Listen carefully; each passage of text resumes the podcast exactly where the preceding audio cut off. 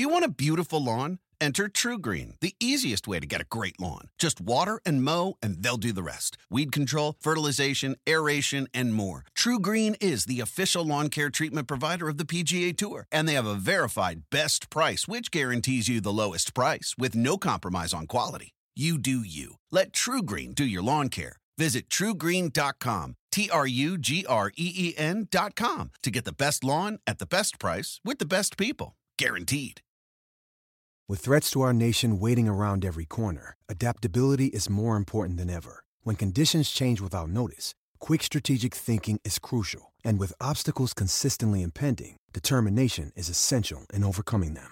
It's this willingness, decisiveness, and resilience that sets Marines apart. With our fighting spirit, we don't just fight battles, we win them. Marines are the constant our nation counts on to fight the unknown. And through adaptable problem solving, we do just that. Learn more at marines.com.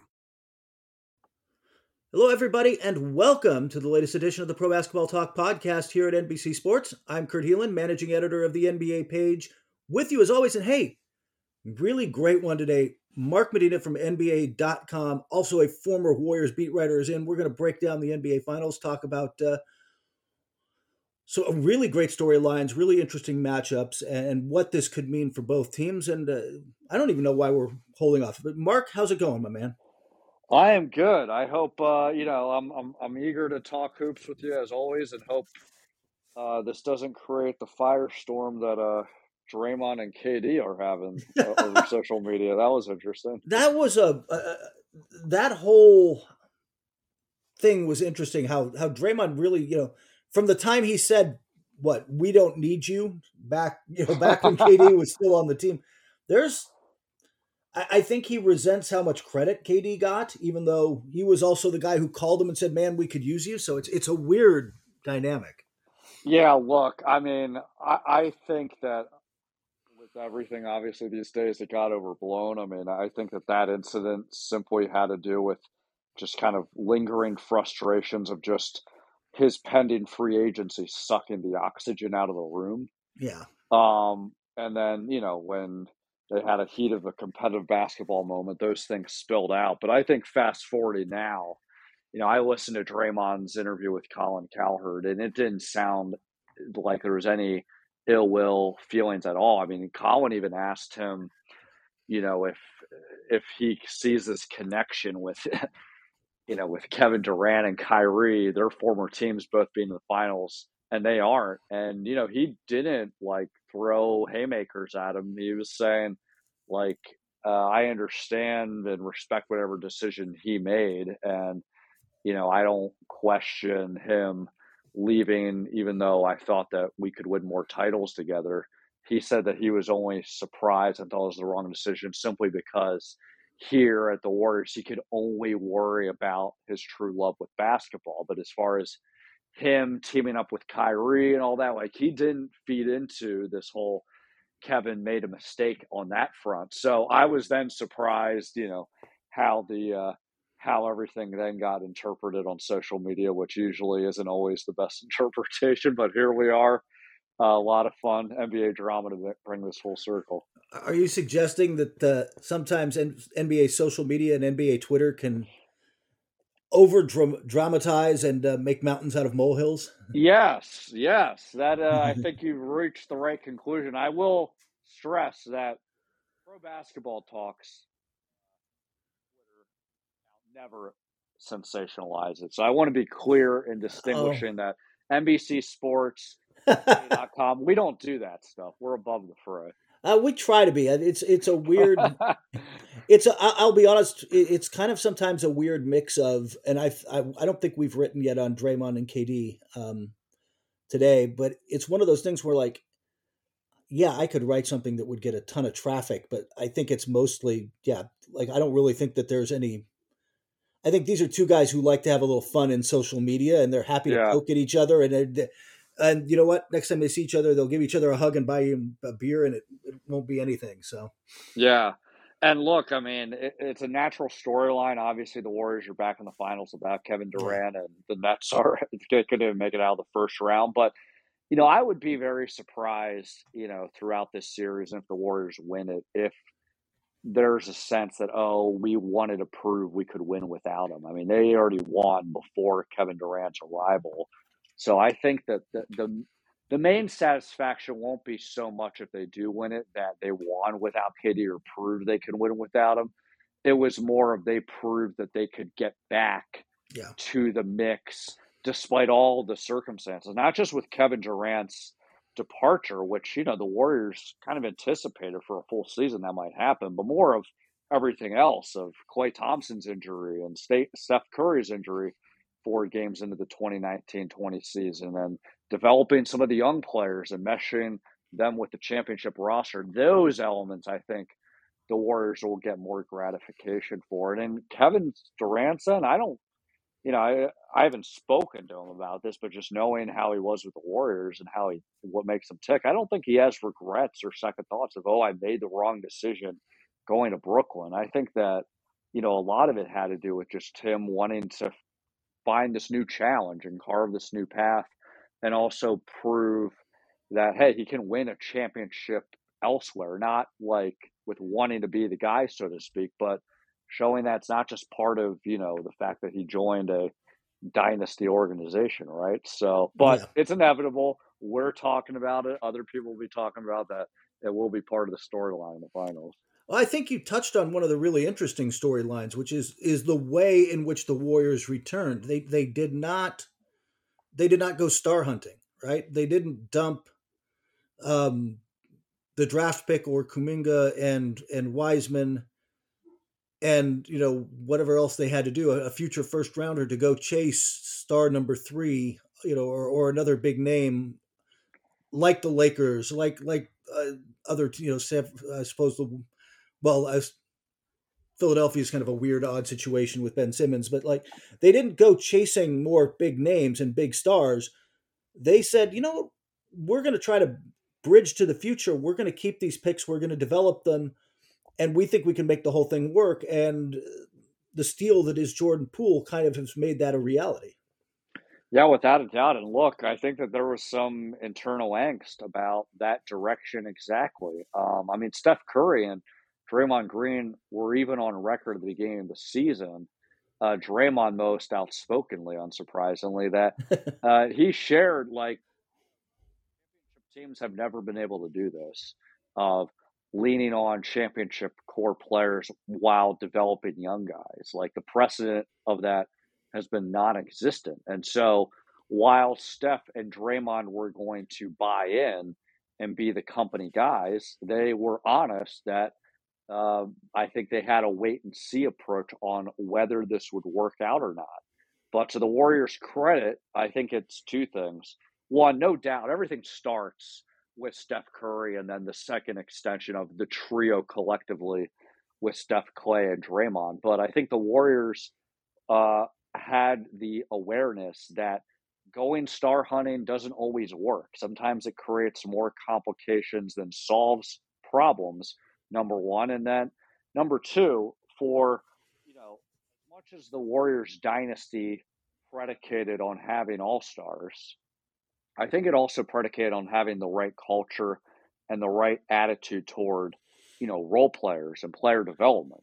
Uh, you know, they were a team that really wanted to be able to find good guys that they could plug and play and empower guys that made them feel comfortable with showing what they can do as opposed to being obsessed with what those role players can't do. And so uh, I, I, think that's what the Warriors did. You know, they try to draft well. Sometimes they've missed, i.e., Jacob Evans or Jordan Bell, but they've also hit on, uh, you know, guys like Jordan Poole and Jonathan Kuminga. And I think with Steve Kerr, he leaned in on what makes him a great coach. Uh, with managing personalities, relating to the role players, always having a growth mindset. But he also never wanted to be comfortable. I mean, as much as the Warriors shuffling their coaching staff had to do with just, uh, you know, assistant coaches getting new opportunities, um, you know, they use that opportunity to try to bring in new voices, a la a Kenny Atkinson from Brooklyn, so that they're always having fresh ideas.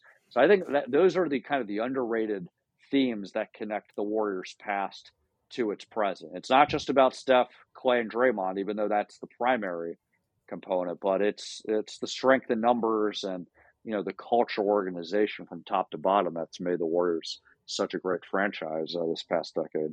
It's funny as part of it as you were describing that reminded me of the Miami Heat with their ability to kind of find and develop and, and be who they are, and uh, and how far that's been able to take them.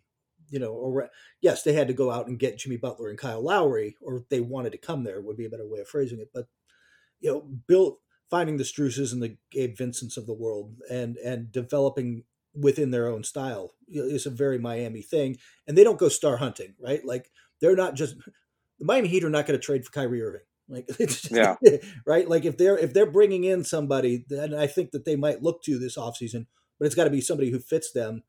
And the Warriors have done that impeccably well. And by the way, I don't want to go off on a weird side tangent, but I think the best run organizations in the NBA right now, and Minnesota might be coming one of these, they bring in a lot of different voices from a lot of different backgrounds. And I don't mean just it's not just all basketball people, right? It's it, it hey, bring in somebody from a different field to take a but that's really smart and take a fresh look at everything. I think the idea of having more voices in the room is really gaining traction. Yeah, look, let's just call a spade a spade and connect the dots. The Lakers don't do that, right? No, no I mean, I, I wasn't, I, I, wasn't even thinking of them specifically, but I don't, uh, I don't think there's a more insular organization in the league. Right, and ironically, uh, there's always this gray area when it comes to organizations of like you you want more voices and outside opinions but you also don't want to have too many cooks in the kitchen the lakers have somehow thread the needle of being very insular and relying on the familiarity of you know former laker coach or former laker icon but it's too many cooks in the kitchen um, so look i mean the lakers are a whole other issue and you know they're only two years removed from the from winning a title. So I mean, in fairness, they have done things right. But I think when we're talking about the Lakers, I think there is a way to lean in on what makes the Lakers the Lakers of you know getting that championships type superstar, but also leaning in on other qualities that can make that organization hum. Kind of like what the Warriors are doing, kind of like uh, what the Heat are doing, where no doubt it always stop it always starts with your star player, but how do you build everything else around it? And obviously, you know, I think to the Lakers' credit, they have done a good job of drafting yes uh, young talent, but I don't think they've ha- they've done a good job of developing the guys, making sure they're in a position to succeed, and you know, having synergy in the front office as well as alignment with what they want in a head coach and given the right personnel for what that coach is all about. So we'll we'll see where they go. But you know what? It's all about Warriors and uh, the Celtics because they're the ones in the final. Experience the joy of running in the new Triumph 22 from Saucony, the original running brand. Stacked with luxury foam cushioning, Triumph 22 turns miles into smiles with the ultimate blend of comfort and energy return. Shop Triumph 22 at Saucony.com. That's S A U C O N Y.com. Dietz and Watson's been making meats and cheeses the right way since forever. What's that mean? It means never cutting corners, ever. It means cooking, not processing. It means our Virginia brand ham that's cooked to perfection, then twice baked to layer the flavors. It takes more time, but you can taste the difference. We come to work every day to do it the right way, even if it's the hard way. Because if it's not right for us, it's not right for you. Dietz and Watson, it's a family thing since 1939. Life is a highway, and on it there will be many chicken sandwiches. But there's only one McCrispy. So go ahead and hit the turn signal if you know about this juicy gem of a detour. yeah, exactly. Let, let's talk about what I think is maybe the, the hardest question to answer for me in some ways about the series, which is Boston brings an elite defense um, switchable defense, and and historically it's been the switchable defenses that give the the Warriors the most trouble. But Boston doesn't switch. They're not trying to hide anybody, right? They're switching because they got, especially with the starters, but even with to a degree with Derrick White, who might be a, a weaker, slightly weaker link, but not terrible defensively, and, and Grant Williams, they just can switch everything because they can. Like all their yeah. guys can defend, and that makes some. It's going to make for an interesting series where, hey, maybe I if you want to switch off and get. If you want to get Marcus Smart off of Steph Curry, and we're assuming Marcus Smart will start on Steph Curry, it, hey, who are you going to put? Like Al Horford, really good defender. Tatum, Brown, like there's not a weak link out there. Yeah, it's really interesting. Uh, I think it's a different team, obviously, but the whole idea of defense kind of reminds me of what the Rockets did in the 2018 uh, yeah. Western Conference Finals, and that threw the Warriors for a loop, even though they had also Kevin Durant on their team. And there, throughout that series, there was this figuring out process of how do you adapt to that. I think the Warriors can adapt because they're very championship tested, but you know, uh, I think this game, this series is going seven games, and when you add all the big and small things that can determine a series, when it's going to be that competitive, like literally everything and anything can become a quote unquote X factor in the series. So I think you know, uh, switchability, their wing versatility, as well as their big size presence, is huge. I mean, Robert Williams third Al Horford are amazing rim protectors, and when you juxtapose that with the Warriors, they have amazing, uh, they have great wing defenders, and Andrew Wiggins, a little bit of Klay Thompson, uh, but they don't have that size, and they philosophically yeah. leaned into not going for that size because one, you know, Bob Myers, I talked to, with him before the Western Conference Finals, and he said, hey, before the trade deadline, we, you know, in fairness, didn't know that James Wiseman for sure was going to miss the rest of the season. That's number one. But number two, they didn't feel they didn't feel like there was a quality enough of a big man out there that warranted changing their philosophy, which was not necessarily being small, but having versatile defenders like a Draymond Green, like a Kevon Looney, like a Kuminga. And I think so far that identity's worked. Um, you know, whether it's been a big guy like the Denver Nuggets, you know, with Nikola Jokic, he did a lot of damage, but he didn't have much help. Uh, they were able to go small against Memphis, and you know when Steven Adams went back in the lineup later on, it threw them for a loop. But you know eventually they were able to course correct. But here, the Celtics are a different animal with this, so it will be interesting. I don't think it's the main uh, variable to keep an eye on that will determine the series outcome, but it is an important one. And again, I think Warriors are winning in seven. It could go either way. And we're talking about seven game series. A lot of times, the big and small things wind up determining like that game to game outcome. So, should be fun one. Yeah, I'm. By the way, I just to get it on the record, I am with you that I have the Warriors in seven, and we'll get to why I think I'm. Or not think. I'm get to why I'm picking them in a minute. I think what matters in this series, look, points are just going to be hard to come by in the series. These are statistically the two best defensive teams in the league this year. Like it's not a coincidence that they're here. But I think that for both teams, this makes tr- limiting your turnovers offensively and then offensively trying to get out in transition so important. Both of yeah. these teams, and I, you kind of forget Boston's a good transition team until you watch a bunch of the Miami game when they were really when they were getting stops and running in game seven. That's when they were in control when they were uh able to get a few easy buckets. And obviously, we know about look the, the Warriors getting on one of those runs where they get a few stops in a row and suddenly they're running pin downs really early in the clock and guys are getting free and Steph Curry's relocating and suddenly it's a it's not an 11-0 run, right? Like it's a 17-0 run within a couple of minutes and suddenly you're buried.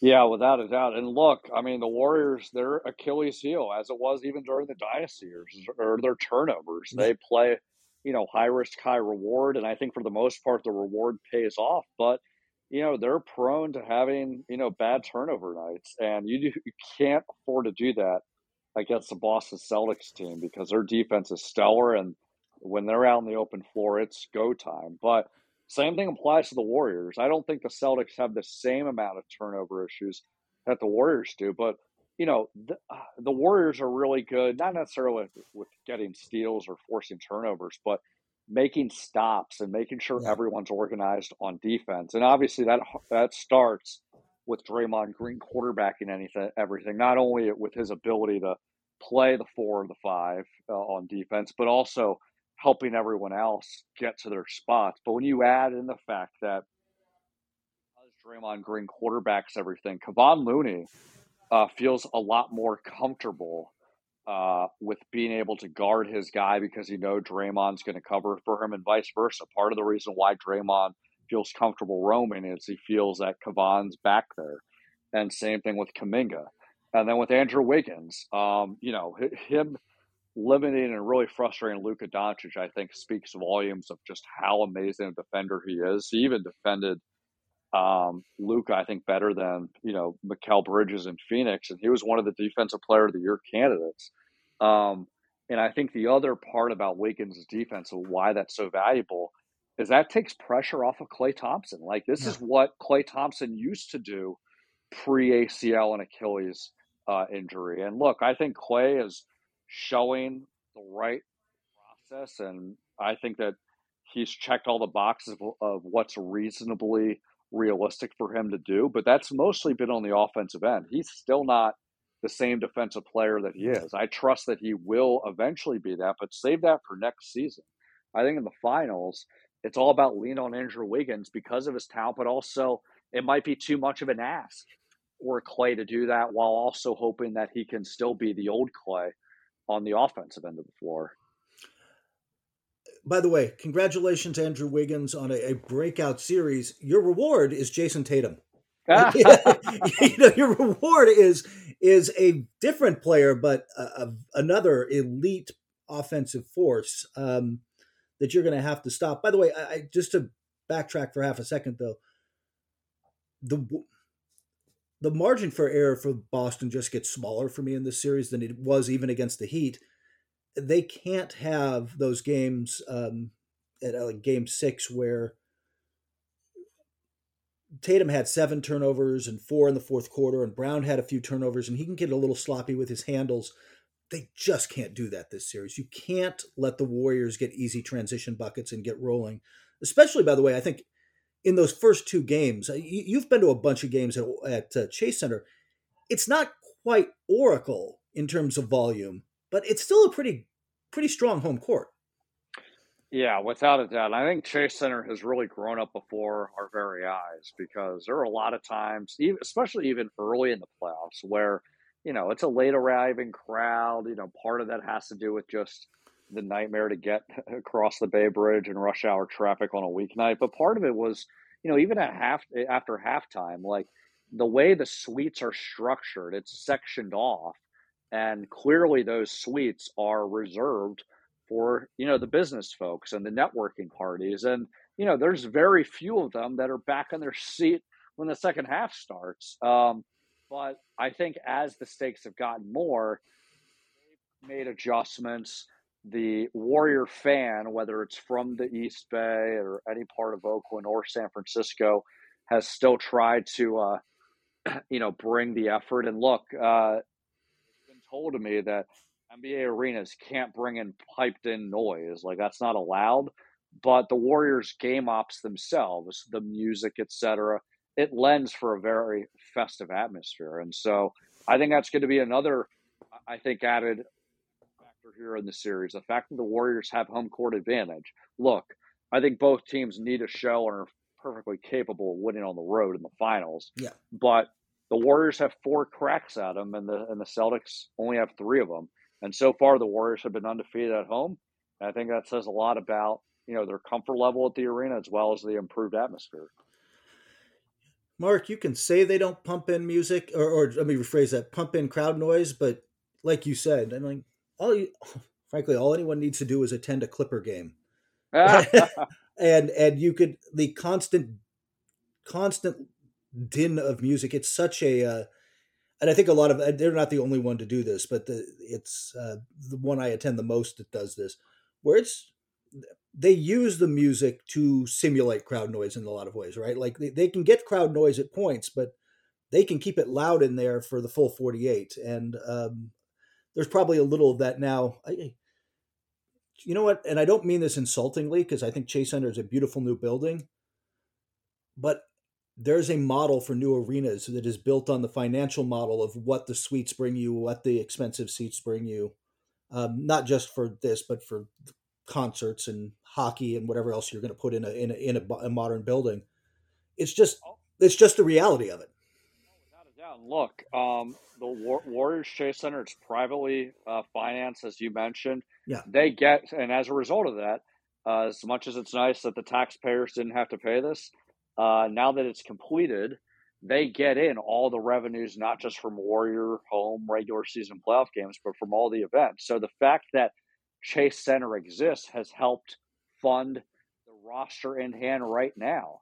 And Joe Lacob, the Warriors' majority owner, is paying a lot in luxury taxes. And uh, you don't need to cry poverty for a billionaire, but he's willing to do that because A, he wants to win, but B, he knows that this is the cost of doing business. Um, yeah. And I think moving forward, there might be some questions of, you know, how sustainable is this with, you know, Jordan Poole being eligible for an extension this summer and, you know, Andrew Wiggins' contract being what it is and Kevon Looney being an unrestricted free agent this summer. But, you know, Joe Lacob's philosophy has always been if this basketball move is a significant factor that will determine our ch- uh, championship fortunes, by all means, let's do it. We'll we'll always save on the margins. And while I know that there's always you know complications of what exactly that dollar will result, I think the simple formula for Warrior fans is if player X is a huge factor in their title fortunes, you better believe it. They'll do what it takes to retain them, and you can partly thank the Chase Center revenue for bringing that in. So you know maybe yeah. it's not the most electric uh, arena in the NBA, but know, it helps them print money at a very rapid rate. By the way, I think the real test, because um, I think he's a borderline case. You mentioned it. Looney's up for a free a contract this year. There are teams from Charlotte through Toronto and New York. There's a bunch of teams looking for a center. Um, it is going to be interesting to see what his market is, and not are the Warriors willing to match it as much as do the Warriors believe James Wiseman is ready to step into that role so they don't have to? Yeah, and look, I mean, James Wiseman, they'll have to decide uh, at the end of October if they exercise his team option for the following season. But as of now, I think you can almost look at next season as an opportunity for all those things to sort itself out. They're committed to Wiseman next season. You know, Bob Myers has told had told me in a recent Q and A that they have optimism that he'll be healthy and you know effective next season. You know, I think with Looney with his upcoming summer look, as you know, Kurt free agency is always unpredictable, yes. but and especially with the fact that Kevon Looney has really grown a lot this season with both staying healthy as well as his performances. But look, um, they valued Kevon Looney before they saw seasons of him being healthy and very effective. And I know in previous free agencies, Kevon Looney's philosophy that he shared to me was he was going to always handicap the Warriors because of you know the culture and the championship experience and the fact that they trusted him with drafting him as well as being patient with his development and health, and that as so long as he didn't just get this WTF type offer that you just can't pass up, yeah. the Warriors were going to be in the driver's seat. And in fairness, he never got that astronomical offer, but he did get interest and offers from other teams, but the Warriors always had the advantage because of the things I said. So I think going in, the Warriors would still have an advantage, but as you know, all it takes is one team to really overspend. And when it comes to a role player, when you're getting those kind of offers, it's really hard to turn down, even if you are a player that is quote unquote about the right things, because that might just be the only opportunity that role player will ever get of sniffing that size of a contract. So yep. it'll be interesting to see what happens. Exactly. I, I, think it's one thing if you're a max or near max guy. It's very different if you're a role player and you get a shot at those kind of deals. And you can say all. By the way, I think you can say that he will. All you can say the intangibles lean towards the Warriors, and you know all money things being equal. Everybody says that until Michael Jordan calls and then everybody's like, you know, uh, Jordan just called me, and like it just gets different. So we'll see what happens on that front. But I, I that's getting away from the fact that I still think Looney is going to play a big role on the glass in this series. That that's a place especially when Robert Williams isn't out there.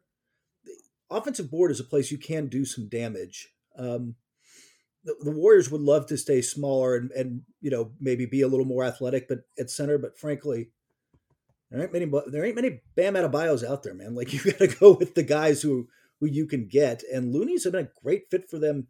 Look, I think he was really undervalued, in his collarbone injury back in the championship 2019, like there was big roles that he just struggled to fill um, because of injury. Yeah, and look, I mean, 2018. Yeah, there were a lot of times in the West Finals that he was left on the James Harden island, and look, James Harden was a much better player than he is now during the Philly years, uh, this Philly campaign. But uh, Looney held his own. He didn't back down, and while I wouldn't say he shut down Harden, he really made him work for his points. So I think you know by that point he had shown and proved his value to the Warriors. I think you know what then happened was in 2019-20 he only played 20 games because he was struggling with neuropathy issues. But yeah. you know, to Ker- Kevon Looney's credit, he walked me through it and connected me with his nutritionist and one of his trainers he really got ahead on this because what he found out after you know consulting with the Warriors medical staff as well as a dietitian is that his neuropathy stemmed a lot from having inflammation in his stomach and basically he wasn't processing foods that were even like considered healthy and so uh, they were able to diagnose it rectify it change his diet and it wasn't just doing the whole oh yeah i'm not having bad food. It was very specific things of you know abstaining from things that you would think are healthy like dairy and chicken and just going fish and veggies only uh, and taking you know so many supplements that you know had to pass you know medical and the uh, medical standards with the warrior staff and so that was exhibit that was example number one example number two is last year he started doing a lot of Muay Thai training and yoga training. It's not yoga training, it's like an, an enhanced form of yoga for athletes. And that really helped his mobility, got his ankle injury under control, but really aligned his hips really well. So that wouldn't ever become an issue ever again. And then from the Muay Thai training, he wasn't able to get the full experience because, look, he, he's not a UFC fighter. He doesn't want to get yeah. injured and hurt, but he was able to build a lot more muscle uh, that says a lot because he was always a strong guy, but he's undersized. But he's been able to compensate that because he's really strong and he also has a nose to know how to get the boards uh, because he's a very good hustler and uh, he knows all the the kind of tactics and tricks of the trade uh, that has made him such an amazing energy guy this season. I I don't think a lot of fans realize how many players do some form of yoga uh, whether it's traditional, a lot of hot yoga was, especially a few years ago, was everybody was doing it. But hot yoga, I mean, Demarcus Cousins talk my ear off at one point about how great hot yoga was for him. Like certain guys really thrive, and now and now this, you know, the yoga.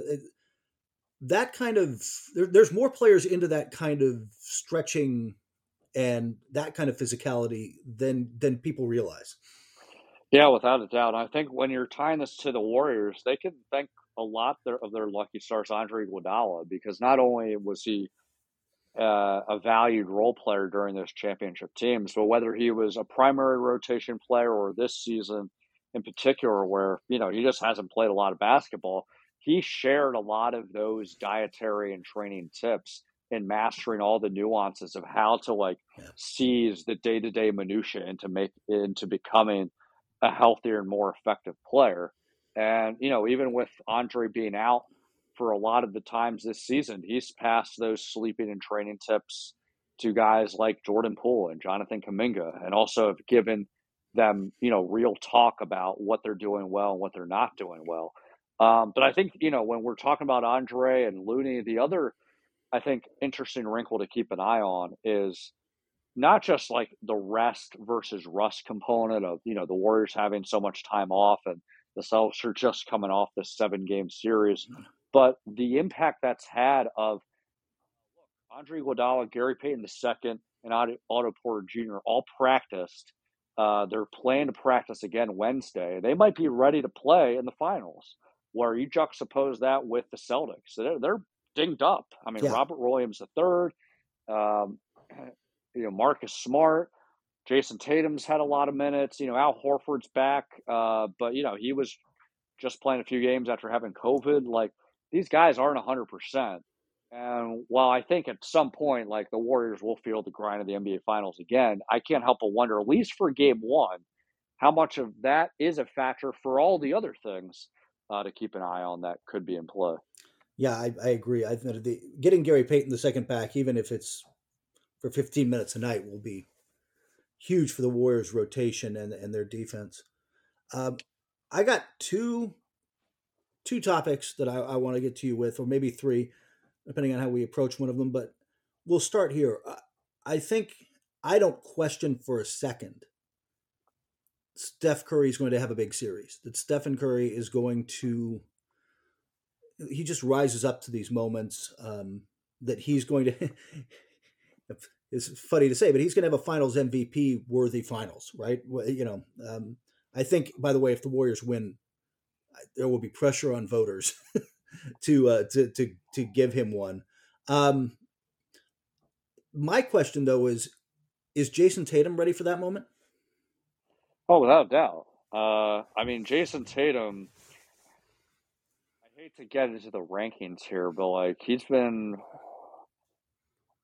Yeah, I hate to rank him, but he's yeah. been one of the best players in the playoffs, right? like, been. Yeah. Um, and you know his his game, he's continued to grow leaps and bounds. I remember a few years ago, you know, he was seen as like this lesser version of Kobe Bryant, but like for all the negative qualities of like, you know, uh, just shot selection and shooting too much and just being obsessed yeah. with the mid range.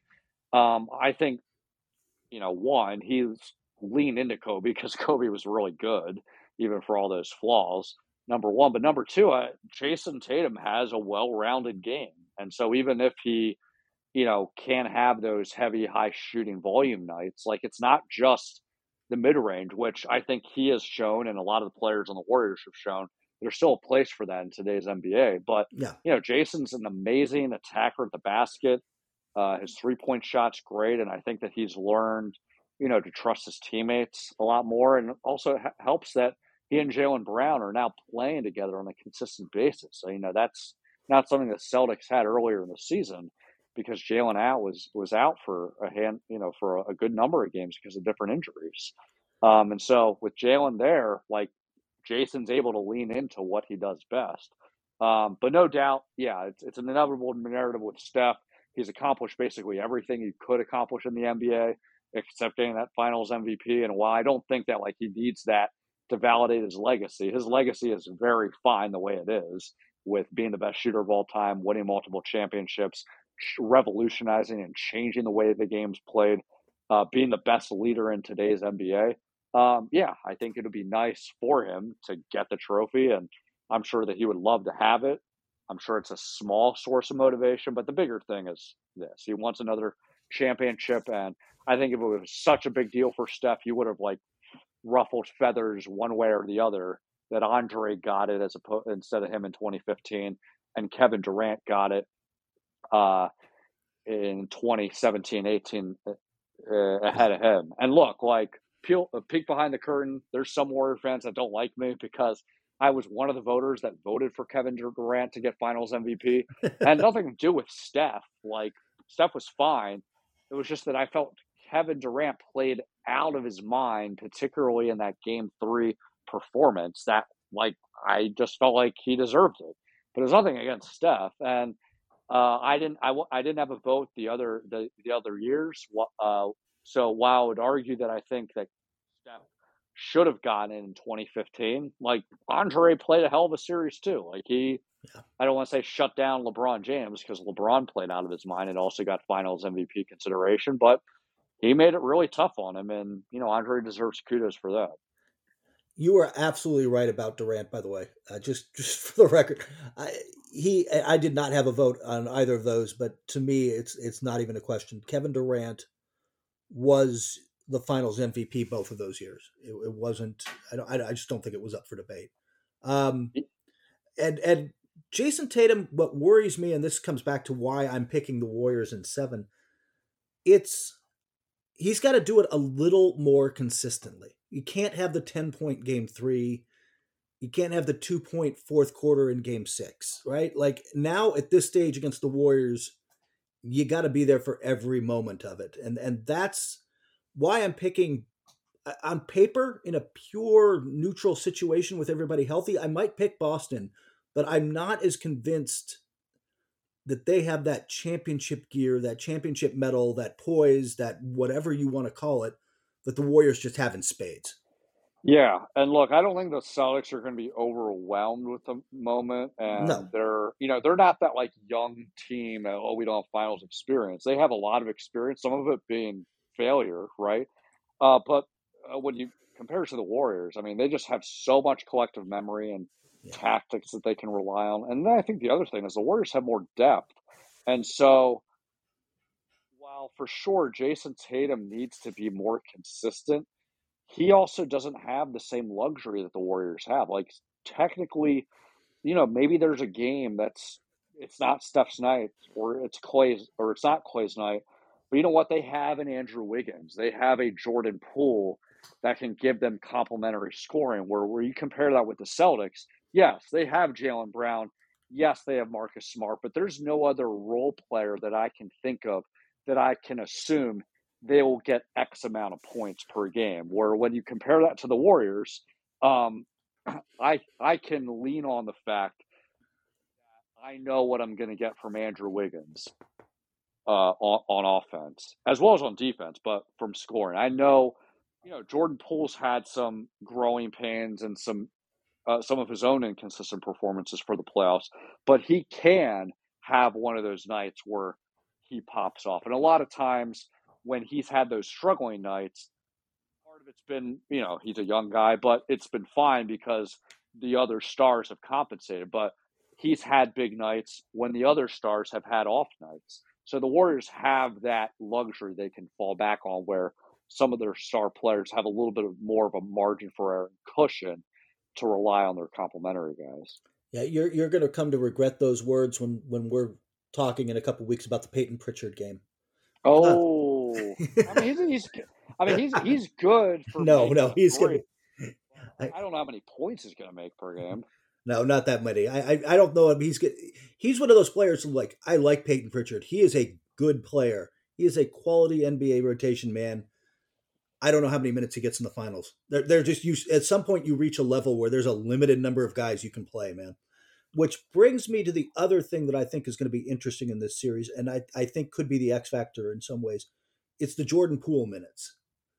He is such an offensive spark, and like you mentioned, he gives them an offensive edge on the nights Curry might be off, or Thompson. Uh, they need secondary scoring, and Thompson's not getting it going, and whatever.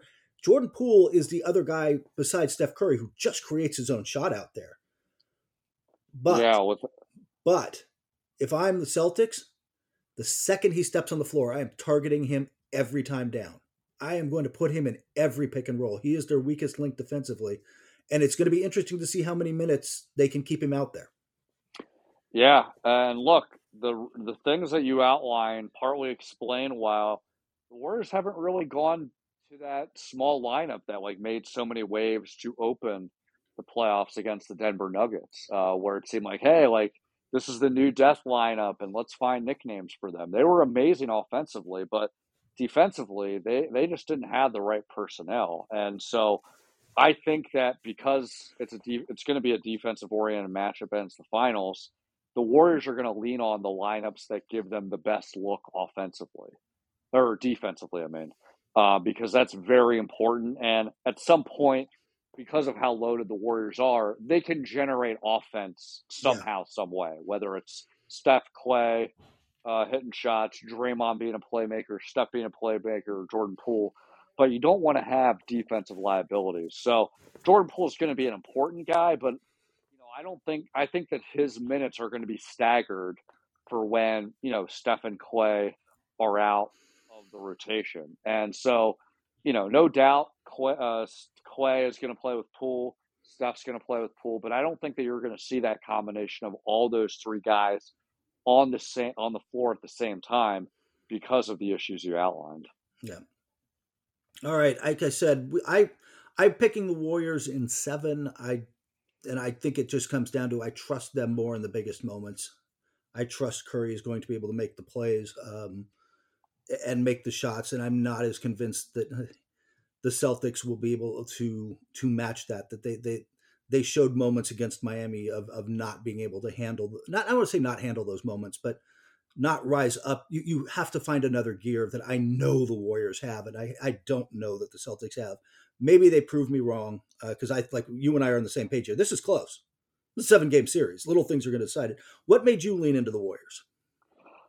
Um, question. I lean into the Warriors a lot because a lot of things you outlined. They have the championship equity experience. Uh, you know, with you know their trio of guys with Steph, Klay, and Draymond. They have you know a lot of depth, and they have home court advantage. So I think those are the three main things. Yeah. Um, but look, what's fascinating about these kind of finals matchups where we think it's going to go seven games, like there's always the big factors, and those are always going to be the big things at the end of the day. You know, how well do the stars perform? How well is there a defender that can limit X star?